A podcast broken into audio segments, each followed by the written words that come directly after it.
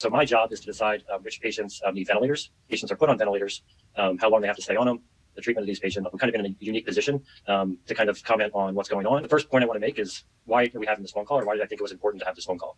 Um, I think in the medical community, especially for people on the front lines, there's kind of two thoughts right now um, about kind of interacting with your family and um, talking to your family about what's going on. The first is to get angry. I think a lot of doctors are looking around the country right now, especially doctors in New York, and thinking that people aren't taking this seriously. There's kind of a desire to scare people um, into kind of getting serious. I think that there's a, a second kind of feeling out there right now, and I think that this is what um, is what I'm feeling right now, is that doctors like myself are in a very unique position to actually empower people right now. And what I mean by empower is to learn about this disease. I know you guys have a lot of questions, and we will get to uh, as many of these questions as we have. The reason I want to have this call is because I don't want you guys to be scared. Um, we're three months into this in the medical world, and we understand this disease. And so I'm going to go through kind of ways to protect your family. Um, you may hear a little inflection in my voice, like I'm emotional. It's not because I'm scared. It's actually the opposite. For the first time in a while, I'm actually not scared. And so I'm going to share with you why uh, why that is. So just a quick introduction as to what's going on in New York. I work at probably the premier hospital in New York City. It is a 1,200 bed hospital. We do everything from surgery to transplants, lung transplants, heart transplants. Um, at this point, we do none of that. Almost none of that. Um, our hospital is almost exclusively a COVID-19 hospital. And so people enter through a secure gate in the front, where in the past, what I've been doing is seeing old people with pneumonias or seeing people with bleeds. Um, almost exclusively what I do all day long is see people with COVID-19. But we're learning and we know a lot. And what I want you guys to know is that um, every single day we're getting better. We know more and I am confident that the stuff I can tell you today um, should make you guys feel um, like when this comes to your community, that you don't have to be scared and that you can protect your family. Before I start, I just want to say thank you for everyone who responded to all of the mask requests. It was overwhelming. I'm receiving masks uh, pretty much every day now. We still have a severe shortage, but it's something that um, is improving every single day. And I think it's just really great to know that um, I have all you guys uh, behind me. So let's um, get into stuff that's actually helpful for you. so the first thing is just what is COVID-19? I mean, it's, it's, now every single news story. It's political, it's economic, but what is this disease? Um, so this is um, a virus um, it's from what we would colloquially think of as the common cold family, the coronavirus family. Um, but what's unique is that um, the human body has never seen this virus before. Um, and so this obviously started in Wuhan. The thought is that it came um, probably from an animal um, and then made its way into the human body for the first time. And so one of the common questions I get is, what does this disease look like? But what commonly people have is they have fever, they have cough, and then they have sore throat. And when they get this, the virus goes through their entire body. And what we have found is that the most likely place that this will affect is your lungs. People will commonly have cough. For about 80% of people, you just don't feel good is the most common thing. You have a mild cough, maybe you have a little headache. Um, the disease lasts, um, from what we're seeing, um, between five to seven to 14 days is probably the best accurate description. Some people who have a mild disease, probably about day five, um, are starting to feel better. And then people um, who aren't feeling better um, usually start to get short of breath around day three to five, start to feel better around that seven day mark. and so what is the first kind of big topic we're going to talk about? and I think the, the, reason I wanted to have this call is how to protect your family. Um, and I think we've learned a lot, and I want to kind of share um, all of the stuff that I've learned so far with you guys. So I think the first thing is how do you get COVID? Um, and I think that this is really important. And we've really learned a lot uh, over the last couple weeks to months about how you get this disease. And so the overarching theme is sustained contact with someone who has this disease, which the vast majority is people with fever and aches, or someone who is about to get the disease. So someone in the next one to two days who's going to develop symptoms of this disease.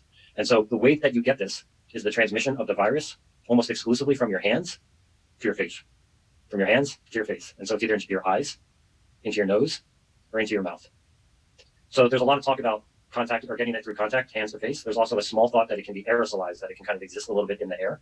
The thought at this point is that you actually have to have very long sustained contact with someone. And I'm talking about over 15 to 30 minutes in an unprotected environment, meaning you're in a very closed room without any type of mask for you to get it that way. But to very simply state, the overwhelming majority of people are getting this by physically touching someone who has this disease or will develop it in the next one to two days and then touching their face. And so that actually I think is incredibly empowering. And that's as I've been in the hospital the last two days, I've, the, thing that makes me smile a little bit is that I actually know now that I won't get this disease because I know how to protect myself. And so I just want to give you guys a few very, very practical tips to how to protect yourself. So the first point, COVID is in your community. I'm going to say that again. Whether you live in Texas, whether you live in Tennessee, whether you live in Florida, it is in your community right now. That is not to scare you. That is to just tell you so that you can then take the steps that I'm talking about and not be scared. So the first step, which I think is incredibly clear, is to become a hand Nazi know where your hands are and know that they're clean at all times. So very simply for what this means for me in the city is that I walk around with Purell. And so every, when I leave my apartment, everything that I see that I'm going to touch, I make sure that I Purell first. So when I leave my apartment door and I go to the elevator, it's okay that if I touch it with my hand, but then I Purell. When I go downstairs and I open the door, it's okay to touch the door. You, you can open it with your elbow, but if you touch the door, then I make sure to Purell. So we know that if you keep your hands clean, that you're not going to get this. The second point is that this is not a disease that we're getting because someone is sick and touched something, and then an entire community of 10 people get it because they touched that. It's mostly from sustained contact with people who have COVID 19. Out of abundance of caution, we also make sure that everything we touch, we're cleaning our hands. So that's the first thing is become a hand Nazi. Everything you know about your hands, just keep them clean and you will not get this disease. The second thing is you have to start psychologically working on the connection between your hands and your face. So I'm terrible at this. I touch my face all the time, literally all the time. Um, you don't even realize it. You move your hand, you know, you scratch your nose. And so the virus has taken advantage of this. And the reason why everyone gets this disease is because you have sustained contact with someone. So someone at a party has this and you shake their hand, right? And then you touch your face. It's that simple. That is how you get this disease. So what does that mean? I think there's two practical things that you can do.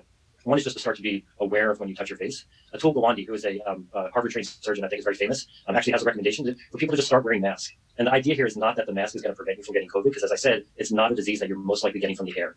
But the reason to put on a mask is because, and I do this in the hospital, you just stop touching your face. And so what I would recommend is now when you're leaving your house, is to wear a mask. And it's and I think those two things combined is incredibly powerful and will prevent the transmission of disease in your family in 99% of cases. To know your hands are clean and to not touch your face. Period. There are going to be an obscure 0.01% of patients who get it and will just never know. But I think for you, that is an incredibly important way to, um, to, to protect yourself. Three, you don't need a medical mask. You don't need a medical mask.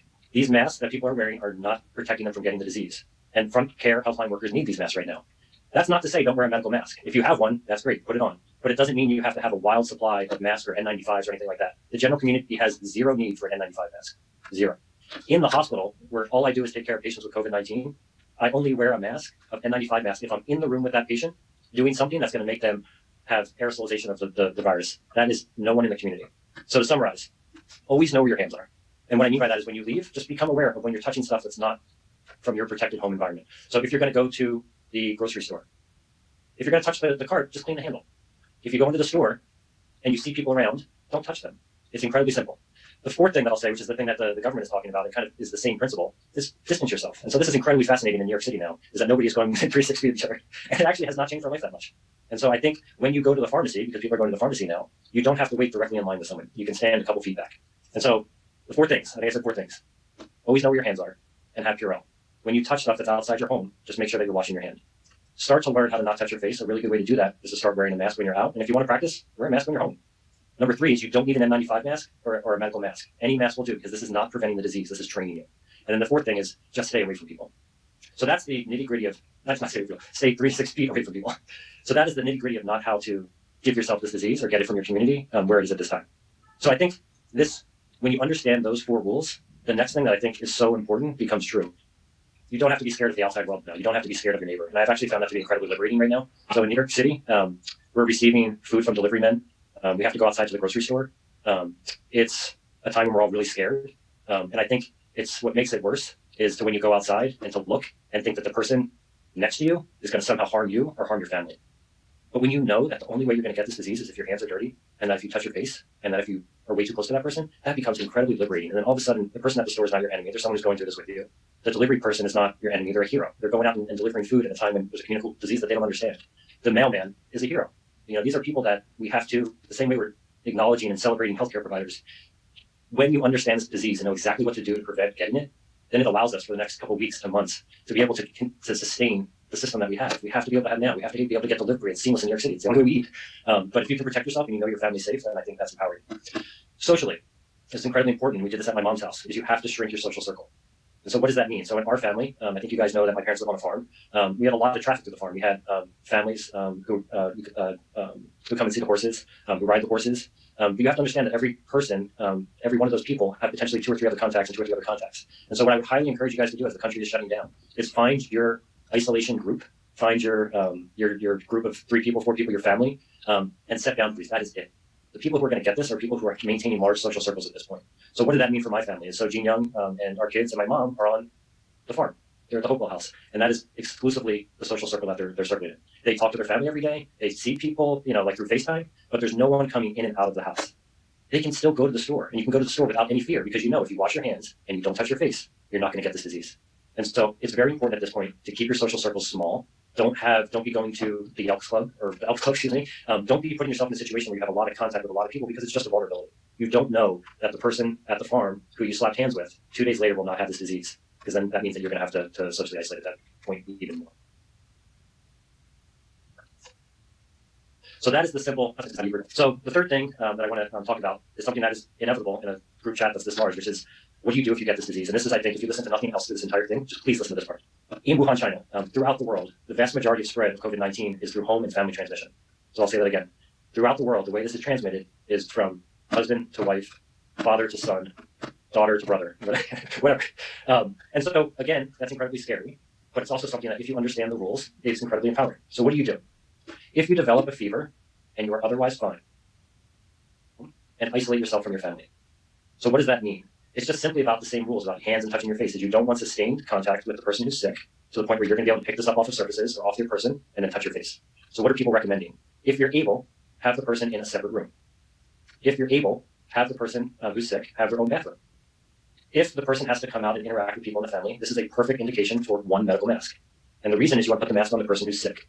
And so if in our apartment, if I was sick and I had to come out and interact with my family, before I would leave the bedroom, I would wash my hands, I would put on a mask, and then I would go out and maybe I would sit down and eat food at the table. And then after that, when I was done, I would eat the food, I would put it in the sink, I would make sure that anything I touched, which is a very simple area on the table, is just washed, and then I would go back to my room.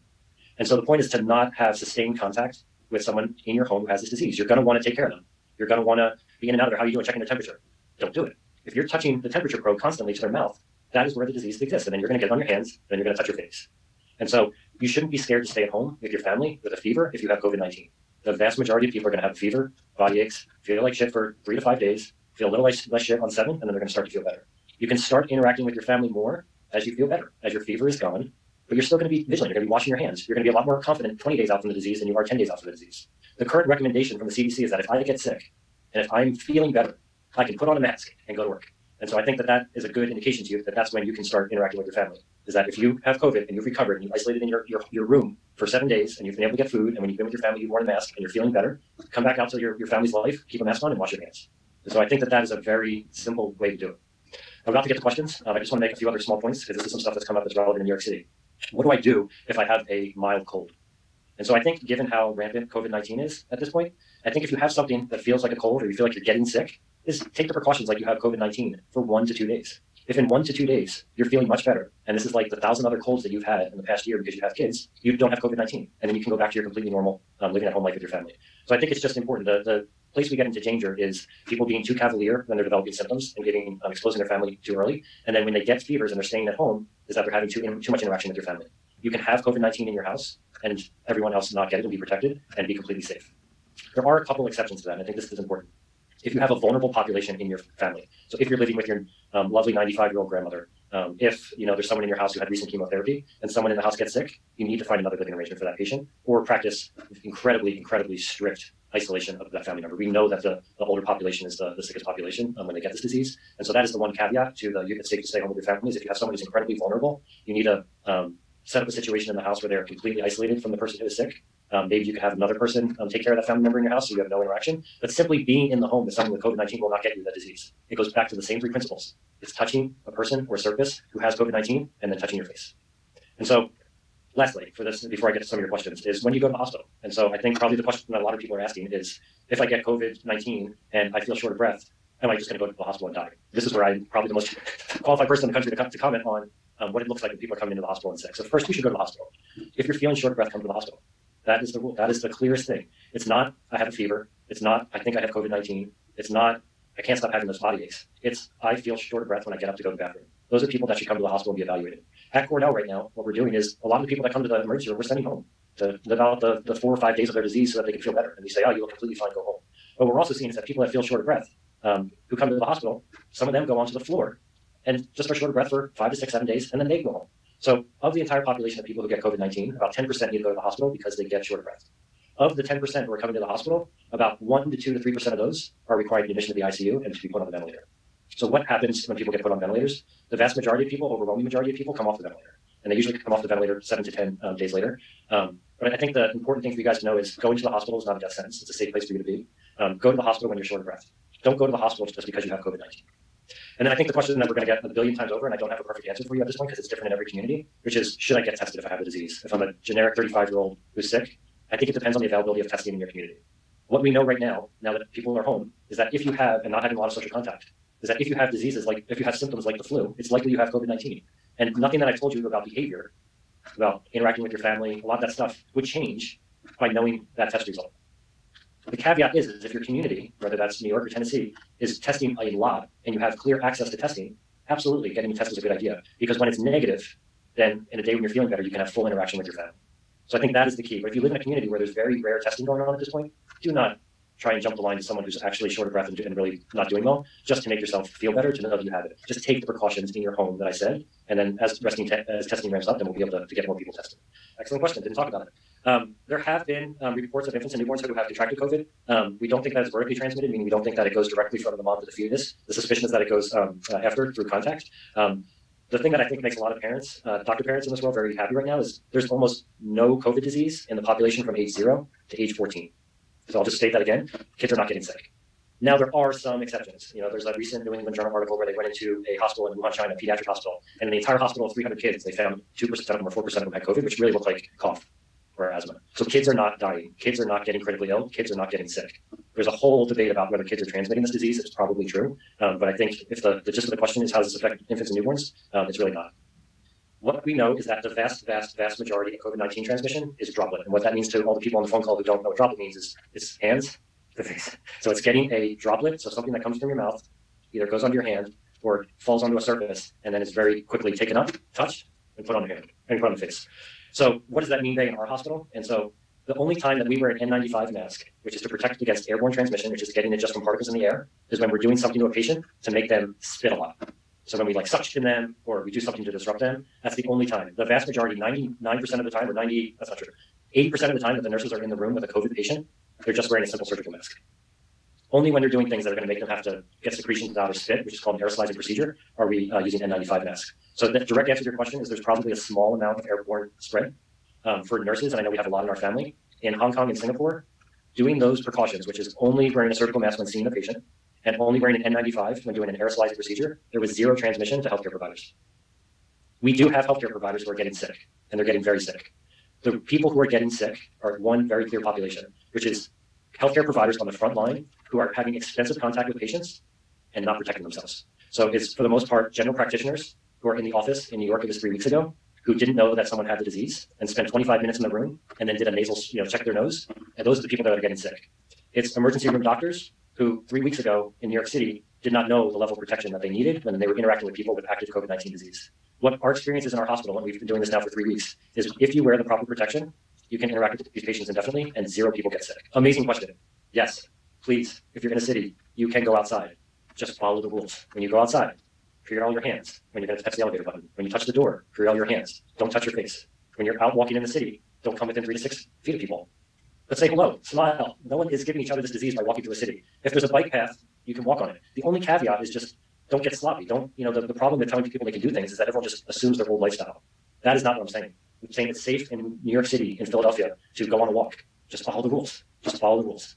I would encourage you to wear a mask, not because you're getting the COVID from people when you're outside. It's because as a society over the next couple months, we need to train ourselves to not touch our face, and we need to tell people that we're taking this disease seriously. It's not because you need to wear a mask in the city, because that's how you're getting the disease. It's all back to the basic two to three rules. So yes, go outside, have a short walk, breathe, know that the world's going to be here, and then go back inside and follow all the rules. I think a bandana is at this point where the doctors and nurses don't have enough face masks. A bandana is a great idea. These are not preventing you from getting the disease. This is only preventing you from touching your face. Is this disease is a WIMP? Coronavirus is a WIMP. It dies as soon as you disinfect it. Really, any type of disinfectant. And then if you're going out and you don't have Purell, press the elevator with your elbow. You know, open the door with your shoulder. You know, that's not gonna that's not gonna get you COVID. Um, ideally, if you have Purell, you need is a small drop. You're gonna kill this thing. This thing doesn't violate the rules. There's not a mystery disease, um, and so I think that that's a, a, good point. If no one in that car has COVID, you can drive for 200 days. Um, and so I think as long as the person, if you're driving by yourself, it's completely fine. Um, if you're driving with Michelle, as long as Michelle has been fine and is fine, um, drive forever. I think the general um, answer to that is no. Um, I think that you know if you live in New York City, um, where there's a lot of um, contact with stuff that you're getting delivered, I think it's a reasonable idea to have a delivery person leave the food that they're delivering to you outside your door. Um, you could probably pick it up with a, a, glove and then just open the, the bag, and all the inside contents are fine. That's an overabundance of caution, I think it's reasonable. What you don't want to do is high five the delivery man. You don't want to shake the delivery man's hand. You don't want to pick up the, the plastic bag that you're getting from Seamless and you know have a, a huge long interaction with that bag because of course it's possible to has COVID. But again, if you follow the rules and everything you touch, you just clean your hands, you will not get it. Continue to order food, um, but no, I don't think you have to have routine groceries wiped out. Absolutely not. That is a recommendation for healthcare providers. Like for me, who um, I live in rooms with COVID patients, you know, for 12 straight hours. Um, for me, I would take off my clothes and wash them, and I have a whole procedure for that. Um, for people who are generally going out who are following the rules, wear your clothes. That's no problem. Don't go to the doctor. Don't go to the hospital. Um, the only rule for going to the hospital is if you're short of breath. What is amazing now is the during the COVID uh, outbreak is the use of telehealth. And so by far, if you feel sick and you're a little nervous, um, whatever your healthcare uh, provider is, for us, it's, you know, I work for Weill Cornell, we have Weill Cornell Connect. Um, we have an army of doctors who are at home waiting to take your call, who will tell you uh, that you have uh, uh, nothing or that you have COVID-19 and you should stay home. So do not go to the doctor, um, do not go to the hospital. Um, I would encourage you to use telemedicine, which is completely rampant right now because we have a ton of doctors who are at home and will take your call over the internet. The incubation period um, is probably dependent on exposure. And so people who are exposed to a lot of disease, like an emergency room doctor who interacted with a patient for a long period of time without any protection, could be anything from a couple days, to someone who um, doesn't, um, who has an interaction with someone with very mild symptoms, and it can be upwards of 14 days, um, which is where the CDC recommendation is for people to stay home for 14 days. And then there's been the rarest of um, uh, reports of it being beyond that. So I would say if you had casual contact with someone um, and you, you don't feel sick at 14 days, then you probably are not going to develop COVID disease. Everyone, listen, please, listen to what I'm going to say. This disease affects everyone who's not in the age group of 0 to 14. So 23 year olds, 35 year olds, 45 year olds with zero medical problems are getting this disease. People like that are coming to the hospital. People like that are going on ventilators. There is a very evil narrative early in this um, disease that said that this is only a disease of old people and people who have hypertension and people who have diabetes. That is not true. I can tell you because all I do is take care of patients. It hits the entire spectrum of ages. So that includes older people who do worse. We see a little bit more older people. We see a ton of 35 year olds. And we will understand it someday, but we don't understand it right now. And so it's not to scare you, just follow the rules. If you can get this disease from age 20 years old, maybe 16 years old, all the way up to age 105, and you can get sick and end up on mechanical ventilation on a ventilator. The younger you are, the less likely that is to happen. The older you are, the more likely that is to happen. But we see young people who get really sick, and we see old people who do just fine. And so I think it's a great question, Chris. I don't think we know exactly um, why young people are also getting sick, but it's just to say follow the rules. If everyone does it, you're going to be fine. You're not going to get the disease. If you get the disease, follow the rules you can protect your family. Most people will be fine. If you're short of breath, go to the hospital. So I'm just trying to make it as simple as possible. And so I think I touched on what the symptoms are. The vast majority of people are going to feel body aches. They're going to have a sore throat, and they're going to develop fever. Upwards of 90% of people are going to have fever. Um, so I think that's what it looks like. Um, very interesting question about ibuprofen. We're not using it in the hospital anymore. There's really good data from Germany that um, there's uh, worse outcomes in people, more inflammation in people who use ibuprofen. So that's simple answer, which is if you have a fever, take acetaminophen, Tylenol. So don't use ibuprofen, use Tylenol. It's very simple. Um, and so everybody has a cough, everybody has a fever. Uh, most people come to the hospital, um, they sit on the floor and they just have fevers. Um, a lot will be nervous, which is completely understandable. Um, they look like anybody else. Um, what we see when people get sick is they get short of breath, and then over one to two to three days they get more short of breath, and then they get so short of breath that they can't walk to the bathroom, and then we put them on a ventilator. And then our experience has been that these people um, usually settle out over the next one day. And then between seven to 10 days later, barring a complication, um, we're able to get these people off the ventilator. Um, at Cornell, we're 14 days into this. Our first patient was um, a 39 year old who is now home. Um, so he was a 39 year old who needed mechanical ventilation. He is off mechanical ventilation and he is safely at home. And so, um, you know, this is dealing with these patients is for a doctor incredibly simple. They all the same. They all get the same treatment. For them, it's scary, and it's our job to kind of make them a little less scared. And when I tell every young person and old person that I have to put on a ventilator, we're putting you on because we're going to get you off. And I think that that's true. So if you have people you know people who are sick and short of breath, they shouldn't be scared. They should go to the hospital, and we will take care of them. The main role for a homemade mask at this point um, should be for you to use so that you can free up if you have medical masks so that you can give to hospitals or friends who are medical providers. So if you're sitting on a stash of N95 masks, you don't need those masks. You do not need those masks. So would, if you have a homemade mask or handkerchief, and you can wear that. That would allow you to give those masks to your friend who's a doctor, your friend who's a nurse, your friend who's a respiratory technician, so that their hospital is adequately equipped. This is incredibly predictable, um, and so um, I think social distancing will be for um, months to potentially a year, um, which I know sounds like a lot, but I think the, the experience from Wuhan, um, the experience from um, Singapore, the experience from South Korea, is that the first thing you do is you flatten the curve. Um, the first thing you do is you bring down the amount of cases so hospitals don't get overwhelmed. And then by human nature, people will become a little relaxed with their social distancing. And so there's a, then a second small spike and then after the second small spike, um, it usually comes under control of the population. And so I think social distancing is something that you need to just put in your brain. Um, I think it's something that is just the way of life for the indefinite future. But now that you know the rules, it's not something to be afraid of. It's just a different way of interacting. And as this becomes controlled over the next three to six to nine months in this country, then you'll know exactly who you'll be able to hug. You'll know exactly who you'll be able to touch. You'll be able the next seven to 14 days is to learn the rules. Learn the rules. Because as soon as you learn the rules, it's empowering. And then you can start living your life in a new normal, which will go on for three six nine months? I think the, the answer is yes. And so this comes from the, the cruise ship data. Um, so I think um, there was a, a, concern, a big concern about asymptomatic spread, meaning um, people who never have symptoms of the disease spreading it to people who then have symptoms of the disease. What we know from the cruise ship data is that that asymptomatic spread, it turns out that most of the people who receive the virus from someone else, the person who they receive the virus from becomes symptomatic in one to two days. So it's likely that people who get this disease are shedding the disease one to two days before they have fever. So what does that mean practically? It means that if you develop COVID-19 and have a fever, know who the people are in your life you interacted with over the prior two to three days and let them know. Because then they can do, they can follow the rules. They can isolate themselves in their house, they can create a separate bathroom, and then after two to three to four days, if they're not feeling symptoms, they're probably not going to have COVID disease. So simple answer to your question, Ed, is yes, people transmit this disease, but I do not believe that there's this whole group of people out there who are giving this disease to everyone who never develop symptoms. People are absolutely becoming immune. The, the stories you're hearing about people having rebound um, symptoms is usually the fact that they just haven't fully resolved the disease. So let me say that more clearly. so we know that from the, a day or two before you have the disease until about 14 days into the disease, that you're spreading the disease to the environment. We know that because scientists have done tests of the nose every single day to know which people are going to spread the disease. They don't do it to everyone, but the scientists know who those people are. What they have observed is that at 14 days, people will not be shedding the disease from their nose, but then at day 16, they will be. We don't think that that's because they've relapsed in the disease or not developed immunity. We think it's just because they're slowly coming down. and The test is just picking up a little bit. And so the vast majority, so 81,000 people in China got this disease, 76,000 have recovered with antibodies that prevent them from getting the disease. The natural course of this disease is that once the world sees it, coronavirus now as a pandemic is going to enter the circulation the same way rhinovirus is in our circulation, the same way that respiratory syncytial virus is in our circulation. But as it mutates, it's going to get milder and milder. And so five years from now, um, you're going to get coronavirus, this exact COVID-19, and it's going to feel like a cold. Just not the first time through the population. Two um, pregnancy-related questions. Um, one from a nurse who's treating patients regularly, and um, she's she's asking, um, uh, right now I'm screening people prior to my appointment with them. Um, is that enough in combo with hand hygiene? Um, she works in uh, wound and uh, uh, ostomy care. Ostomy. Yep, yeah, yeah, absolutely. I think that is the system that is important to screening people and hand hygiene. I think if you were doing ostomy care at the epicenter in New York City in a hospital where you, you know, I've seen a lot of cases in the community, you could argue a simple surgical mask would be helpful. But if you're in a community that hasn't seen a lot of disease, screening and hand hygiene is everything. You don't, you don't have to wear a routine mask. And I think those recommendations from hospital systems are completely appropriate. I've seen zero pregnant women in our ICU. Um, I think the data is that they're behaving like any generic um, person of that age. Um, we are, in other words, we're not seeing it more severe in pregnant women. Um, in our hospital experience, we're seeing a male predominance to this disease. Um, it affects men and women, but we're seeing more men. Um, but I don't, we haven't seen anything unique to the pregnant population. They get COVID disease. That's 100% true. Um, but it's like a lot of people, which is they get it, they feel terrible, and then they get better. I, I wouldn't treat a pregnant woman like I would a 95 year old um, uh, patient or, or a family member. I wouldn't put them in seclusion. Um, they still have to exist in society. They still have to take walks. Just follow the rules. If you're walking in short of breath, you should go to the hospital. If you're sitting in short of breath, you should go to the hospital. If you have a fever, stay home. Um, herd immunity will happen. Um, but to instantly allow a, a virus into a population and to get 60% of your population sick will overwhelm your healthcare system. And so I think everybody in the world right now is kind of pursuing a flatten the curve. People will get sick. Let's decrease the amount of people that will get sick. And over time, 18 months, the population will develop some herd immunity. The disease will get more mild.